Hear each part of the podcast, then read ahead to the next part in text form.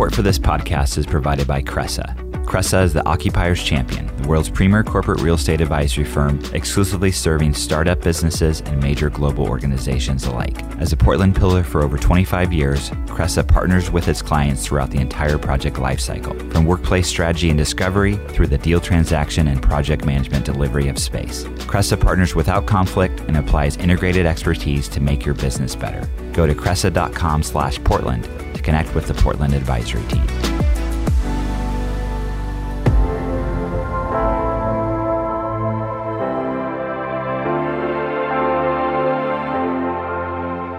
ThatCast Creative, I'm Dan Bruton, and this is the PDX Executive Podcast. A show where I talk with inspiring leaders who are shaping the future of Portland, Oregon. Every week, I sit down with business executives, startup founders, and community leaders to dive into their career journey and get insights into the impactful work they're doing in our slice of the great Pacific Northwest. Hey everyone, welcome to the PDX Executive Podcast. Glad you're listening. I'm the host, Dan Bruton. I'm excited to have a guest of a well known brand here in Portland, um, Darren Marshall, who's the CEO of Smith Teamaker. Welcome, Darren. Thanks, Dan. It's a pleasure to be with you. So I think, you know, like everybody here, we've been drinking a lot of your product through the pandemic and, you know, would like to get into the story of how your business is doing. But let's start with you. Um, love to learn a little about you and your kind of career journey up to becoming the CEO of Smith. Yeah, uh, wouldn't have expected uh, many years ago that I'd be here uh, chatting with you. Uh, I grew up in Canada. Um, I uh, was really into music as a kid, studied music and then business uh, in in college. I was always fascinated by brands. Um, learned about marketing at Procter and Gamble, so mm. got sort of the CPG fundamentals uh, in place. Um, I learned about beverages uh, at Coca Cola. Uh, I worked with Coke um, around the world in six countries uh, in marketing and general management type mm. of roles. Uh, and then um, stumbled into the world of private equity, um, companies buying companies and helping those companies to grow both in beverages and luxury and other such things. And uh, that's uh, how I connected with Smith. Uh, I've been uh, very fortunate to be uh, part of the Smith family for the last three years, uh, which have been very interesting yeah. and unexpected, as all of us have, yeah. have experienced in the last year. Well, I think it's really interesting just to back up. I mean, I'm thinking back to my MBA days and the uh, traditional, the brand management of you know Procter and, and Gamble is very well known, and I think you know, be, as a marketer and rising up the ranks of a CMO and, and leading marketer, becoming the CEO is pretty unique in itself in a lot of ways because um, sometimes the CMOs are still you know they're not they're not viewed the same as maybe a COO. So having that background, I think, is is really really interesting. So how has that kind of informed you as now that you're, you know, a CEO? Yeah, you know, it's uh, it's interesting when you grow up in a in a brand management world or a marketing world. Um, uh, the brand and the product are always um, very important to what you do and the experience around that. Uh, the P and L is important. Um, uh, you don't always think about the um, the balance sheet and what that means, particularly in a small company. Uh, right. In a large company, you've got all the cash you need, but um, in a small company like Smith, it's a very uh, different environment. Um, but at the end of the day, I think the biggest piece is always understanding and focusing on consumers because uh, at the end of the day, they're the ones who um, uh, choose whether or not uh, the work that you do and the brand that you provide is worth their time, money, and attention. And um, for us, not just creating a, um, a beautiful, inspiring brand uh, and maybe product, but if we're going to keep it sustainable, right. then uh, we have to, uh, in our case, sell more tea and make sure that we're um, that we're able to uh, make our promise uh, sustainable. Yeah, you know, and I think this past year has just reinforced on focusing on the consumer, focusing on your customer. No matter what industry you've been in, I've had a chance to talk on the podcast people in healthcare to you know products. Doesn't matter what it is that is the mantra right? Yeah. Yeah. Yeah, and particularly changing and evolving with consumers uh, as they've evolved uh, and uh, there's been no more evolution ever, I don't think, uh, in the consumer world than what's happened in the last 12 months.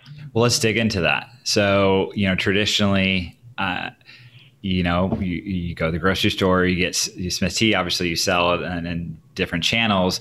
How's that this accelerated your business, I guess, or in different things you've done that you can share? or lessons learned. Yeah, yeah, yeah. The, the, the, trust me, there are a ton of lessons learned.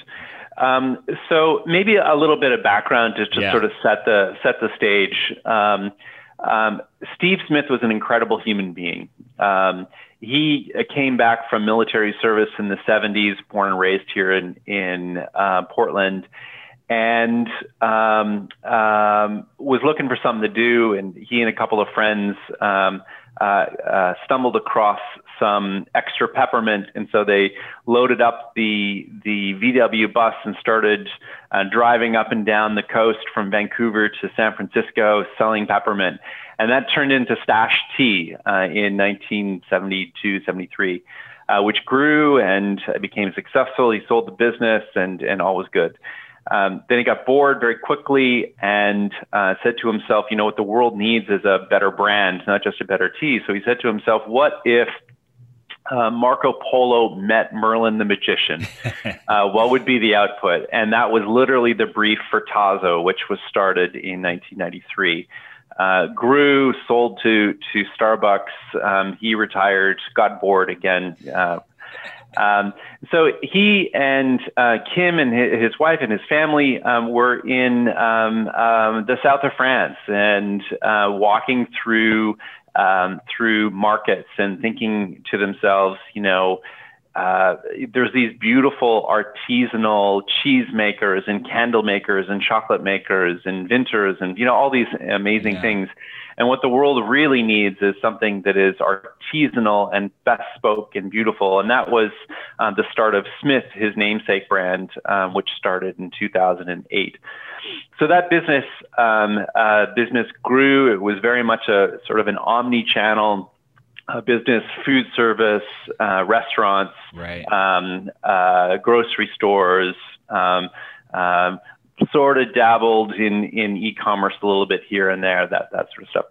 Uh, Steve, sadly, as you know, died yeah. uh, a few few years ago. Um, uh, but that model was very much the same um, as we uh, uh, we entered uh, a year ago. So going into year 2020, um, we had we made a lot of changes to the business, and we had this time year ago just a ton of momentum. Everything was going really, really well you know, 30 plus percent growth. Everything was just wow. chugging along.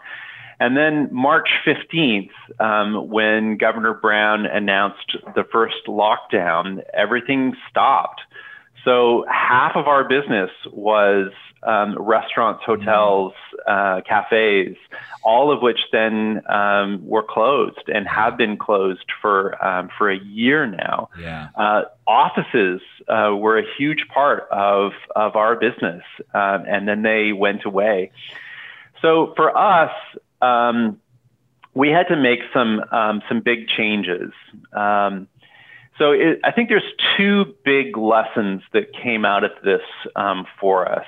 Um, the first is um, we really learned the importance of taking care of our people. Mm. so from day one, um, we made the commitment that we were going to keep our people safe physically, emotionally, and financially. And um, we kept uh, repeating that every day uh, and have for the year that we've been through uh, all of this now. And backed it up with um, keeping people employed, uh, not uh, significantly cutting hours or uh, or salaries, mm. um, making sure that people had warm food to take home to their families. Um, you know, just things that that that kept people confident that right. Uh, that they could uh, do anything. And then the second thing is, um, uh, I, you know, I, I lived in Asia for a long time and had the good fortune, as it turns out, to have gone through a bunch of crises. Um, you know, whether that was political coups or financial upheavals or natural disasters, that sort of stuff. So it, it's the whole idea of never wasting a crisis uh, is something that really means uh, an awful lot. Uh, so if you think, for example, um, the Mandarin word for crisis is a combination of two characters, danger and opportunity. Hmm. Um, and there really is always two sides to, to times like ours. And what I learned uh, is that you could either fear failure and embrace change, um, or you could fear change and embrace failure. So what are you going to do? You can't do both. Um, you can you can roll with it and become better, or and take uh, take um, that opportunity and really make something of it. And that's what that's what we did um, here at at Smith. I guess the punchline to this is um, we ended up in 2020 having very strong double digit growth um, in uh, through through the um, through the pandemic. But we did it in an entirely different way than we had um, planned to as we started started the year. So we started this year as a food service um, supplier um, uh, with great momentum, but then all of that stopped. Yeah. And so we did a couple of things. We uh, we made a, a very rapid, very aggressive pivot to e-commerce. Um, so we had dabbled in e-commerce uh, when all of our other channels basically dried up. Okay. Uh, if we were going to stay in business, we had to become a DTC company and a good one, and it had to do it fast. Mm-hmm. So we had all of the pieces in, in place. We just didn't really do much with it. So mm-hmm. now we did. Um, and what we found is that our e-commerce business, you know, increased by 400% um, uh, over the, the prior year. And, um, and, sorry to interrupt you, Darren, but I think that's a good to dig in a little bit. You said you had all the pieces in place, um, maybe the infrastructure, but also the brand, which is a big part of it. So, what are some of the things you did or doubled down on to get that 400%? Growth? Yeah, it, advertising, um, customer acquisition, um, like really, really digging into okay, well, how do you use social media not just as to put you know cool pictures on, but how do you target and embrace and engage uh, new customers, not just those who know you because they live in Portland, but um, those around the country in places that have never seen you before. How do you engage them with um, uh, with our brand story. But it wasn't just um, that new channel. It was it was a bunch of new products that we did very quickly as well, which we were only able to do because we had people who were confident in their jobs and their safety. Yeah. So in 30 days, we introduced an entirely new iced tea proposition. Uh, so April last year, you may recall it was actually a really nice April, yeah. and people were stuck at home, and it was beautiful outside. Um, and we had just um, we had planned to do a commercial food service iced tea proposition and not do something for direct to consumer. But we uh, very quickly took those ingredients, took some new packaging, put things together. Um, had a, we have a flexible manufacturing system which allowed us to change very, very quickly mm. and produce a uh, a consumer-oriented iced tea proposition, which was incredibly relevant for um, that that healthy refreshment people uh, that people were needing over April, May, June last last year. So we we not only used this new channel and this new way of of communicating and reaching and articulating things to people, but with a set of new products. We also then figured that um, you know everyone was talking about the second wave. Um, and so, okay, we maybe dodged a bullet over the course of the summer, but when when the fall came, there's going to be something that's going to be crazy. There's flu is going to be everywhere, mm. and what we realized is what people really needed is is flu relief um, mm. and the the physical functional comfort that comes from a, a product that that uh, can really deliver something against those specific needs.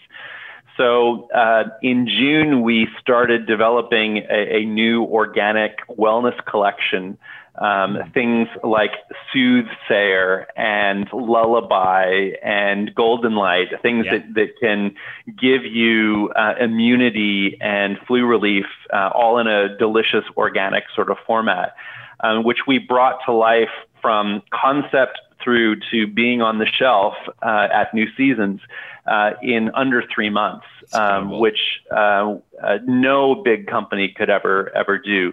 Which meant a new supply chain. It meant uh, a new manufacturing process. It meant um, you know organic certification. Blah blah blah blah blah. Yeah we also realized that you know people stuck at home are going to be gifting over holidays but how can they and they're going to want to give a gift of warmth and love to those loved ones um, in their circles. So creating a new gift collection that allowed them to get you know products like ours at a lower better price um, and all those sorts of things. Yeah um, creating, uh, we used to have a, a, ton of people who would come through on tours or do uh, tastings and, and classes and that stuff uh, in our facility here in Southeast Portland when we couldn't do that anymore. So we started um, doing virtual classes as a joke, sort of. Okay. um, but all of a sudden, we um, we have hundreds of people who are signing up online to do uh, these virtual classes, and not just you know um, you and your family or your mm-hmm. friends who are sort of connecting because they have nothing to do on the weekend, but um, um, you know we've we've got corporate clients from like Pfizer, who are, are wow. coming to bring hundreds of their people to, to do team building events at Smith virtually, awesome. um, which would have never have happened in an environment um, that, in our old way of, yeah. of thinking. So that idea of taking this time of change when there are no rules and either um, uh, feeling, fearing failure and embracing change, or fearing change and embracing uh, embracing failure. That's that was the choice, and we choose uh, to embrace change and uh, and take advantage of the opportunity that we're in. But it all starts with that framework you said of making your you know that empathy for your employees, setting your team up for that, right? So yeah. I think that's so so important to reinforce.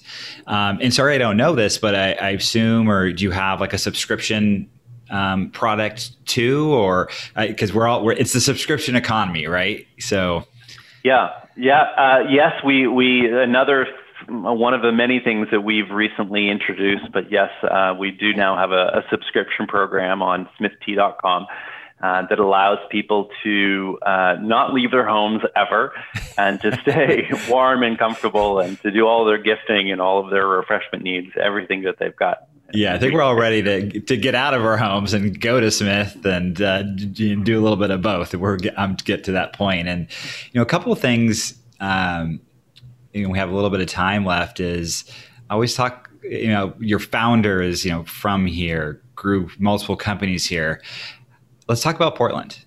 How has it been, um, you know, this past year? Uh, you know, running a company from Portland, as we have s- some challenges like many cities do during this time, um, but you know, pros and cons, and your thoughts on the future of, of Portland in, in, regards to business growth, and, and again, running a company from here. Yeah, you know, I I chose uh, I to be here in in Portland, and I'm really proud to um, uh, now be an a, an Oregonian. Um, you know, there's there's such natural beauty in the environment that that surrounds us. Um, there's such a bounty of amazing foods and ingredients um, that are here that we're really, really lucky um, to have. Yeah. And that draws uh, a certain type of, of human here. You know, the amount of creativity that is here, the amount of resilience um, that our people show uh, is a really incredible um, resource. I, I, moved here from New York City and, and uh, I, I haven't missed any part of of that environment. Uh, we've got amazing restaurants, amazing chefs who do amazingly creative things. The only difference is that it's half the price um, and uh, accessible to to a ton of people. So the the the benefits that we have in terms of of leveraging that environment, the ingredients, and the bounty of it, um, the the people that this culture uh, attracts is uh, a great asset that many of us have. So doing business here, um, uh, how do you share what we've got with others? Um, from my perspective, I don't I don't want Smith to be a Portland brand. And what I mean by that, we're very proudly from Portland, but we want to share that sense of, you know, natural bounty and uh, creativity. We want to share that with people around the country. And so I want to do whatever I can to um, to to package that up and give people a taste of that. Yeah. Um, um, and that's something that I think we should all be proud of. And by the same token, how can we, when we have a choice, um, minimize the barriers that might make Portland not so desirable? Um, and like it or not, um, and whether it was planned or not, there's a different uh, perception of what Portland is in the world um, based on what people, not what people experienced here on the streets over the last few months, but what people across the country saw on their television uh, mm-hmm. news programs. Um, mm-hmm. So the more that we can share the truth of what Portland is, and the more that we can define what the truth of Portland is, I think is it's up to us. And we as leaders in the business community need to do our part in uh, in telling our story. Yeah, well, thank you for doing your part because you're doing an amazing job. And you know, I always like to ask too. You know, as a CEO, it's your people first, but it's it's hard through this time as a leader. So how's it how's it been for you personally? I mean, you're very experienced, um, you know, executive and leader, but I'm sure there's been challenges this past year or, or times, or maybe not. Maybe like you said, when you um, you, you embrace it. So, but I would like to yeah, um, I think you know, it, I think we'd all be lying if if we said that uh, I think every human being has had challenges through the past yeah. year. Um, being cooped up at home or not being able to have the freedoms that you may have enjoyed before. Every human being is going to be impacted by that. Um, I, am just very thankful that I've had um, a lot of uh, lessons over time. Um, and uh, I don't know about you uh, or your listeners, but I, I, I only learn things when I fail. Yeah, yeah. And and I've failed enough, um, uh, or or done things that I hadn't intended to do uh, to be able to understand, um, you know, that there's we might not be able to see through uh, around the next corner, um, but um, that's not a negative thing necessarily. There's always an end uh, after that that corner. Uh, and having gone through some some uh, difficult crises types of experiences in the past is uh, is helpful uh, yeah. because it, it it creates character. Uh, and I guess maybe taking that into consideration for all of us for most of us, this is a, a set of experiences that that have been uh, difficult, but embrace those um, and and think about the blessing that you've had through this tough experience because it's giving you perspective that you've never had before, and um, the next time it's going to be that much easier. Yeah, thanks for sharing that, Darren. And you know, before we go, what what's next for Smith? What can you share? Yeah, uh, well, we're super excited about the new Smith flagship location at uh, 23rd and Glisan in Northwest Portland. Yeah. Uh, uh, so th- there's a, an amazing new building which has been erected. We're in the midst of, of interior construction right at the moment. So in um, a few short weeks, um, when the sun is out and yeah. vaccines are everywhere, uh, the new Smith experience will be uh, available to all. So we're very pumped about that. Amazing. Well, I'm looking forward to going there and you know getting back out there and and, and you know patronizing all the local restaurants we we love. So thanks so much, Darren, for for hopping on and, and sharing. absolutely my pleasure, uh, Dan. Thank you so much. And um, I'm just so glad that that that we've been able to um, share some learnings that we've had. Uh, super tough year for everyone, yeah. um, but there is always uh, opportunity around the next corner. All right. Thank you. The PDX Executive Podcast is a production of ThatCast, a Portland, Oregon podcast agency that partners with brands to create custom podcasts. You can learn more at thatcast.com. And please take a moment to subscribe and rate the podcast as well.